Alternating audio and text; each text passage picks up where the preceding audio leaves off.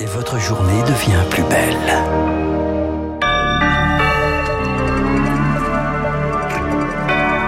Franck est là, voici le journal incontournable avec Augustin, l'Ukraine. Euh, La ville de Kharkiv, privée d'eau, d'électricité et de chauffage ce matin, c'est l'une des conséquences des frappes russes massives sur le pays. La défense aérienne dit avoir abattu 34 missiles sur les 81 tirés. Le Sénat vote cette nuit le report de l'âge de la retraite à 64 ans, adoption peu après minuit de l'article 7 de la réforme, ce que n'avait pas réussi à faire l'Assemblée. Trafic toujours perturbé aujourd'hui à la SNCF, un peu meilleur à la RATP. Et puis, en Géorgie, le parti au pouvoir annonce le retrait d'un projet de loi controversé. Il avait provoqué d'importantes manifestations et de vives critiques de la part de l'Union européenne. Choix culturel et néo-romantique. Un mouvement oublié dans l'art moderne. C'est une exposition au musée Marmottan-Monet à Paris qui a ouvert hier. On y découvre entre autres les plages crépusculaires de Christian Bérard, la Venise surréaliste et solitaire de Léonide Berman ou les fascinants paysages intérieurs colorés du russe Pavel Tchelitchev, réseau halluciné de vaisseaux sanguins et de nerfs jaunes et bleus. Mouvement hétéroclite est né de l'exposition de six peintres en 1926. On pourrait le caractériser par un retour à la figuration un attachement au portrait, des contrastes atténués et évidemment un rapport compliqué à Picasso. Ses membres furent pleinement dans la vie artistique de l'entre-deux-guerres, proches de Jean Cocteau ou de Christian Dior. Alors, des noms qu'on a oubliés aujourd'hui, ils sont complètement sombrés dans cette oubli. Pour quelle raison? J'ai posé la question à Éric Desmazières, directeur du musée Marmottan-Monet.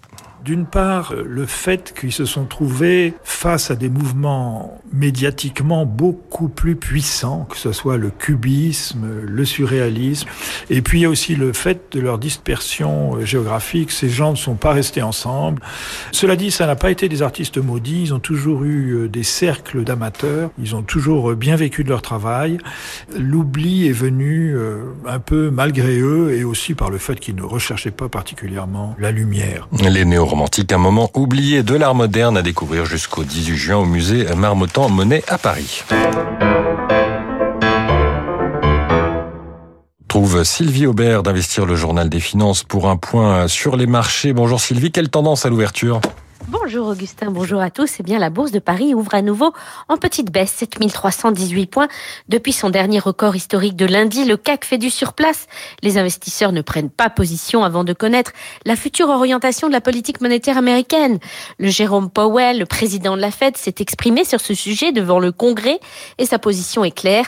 Il continuera à relever les taux d'intérêt tant que l'inflation restera à un niveau élevé. Mais sa décision pour la prochaine réunion du 22 mars n'est pas encore prise. Chiffres de l'emploi publiés demain seront à cet égard déterminants. Sylvie Aubert, Investir pour Radio Classique. Merci Sylvie, il est 9h05, c'est l'heure de retrouver Franck Ferrand sur Radio Classique. Salut Franck. Bonjour Merci à tous. Augustin, euh, un livre devant vous. Oui, j'ai le livre de Dominique Bonnat, euh, Les partisans. Alors, les partisans. Dominique Bonnat, vous Génial. doutez. Euh, en plus, il y a, comme vous le voyez, la bénédiction de France. Donc, euh, nous allons parler de Joseph Kessel et de Maurice Druon, et un peu plus particulièrement de la genèse du chant des partisans.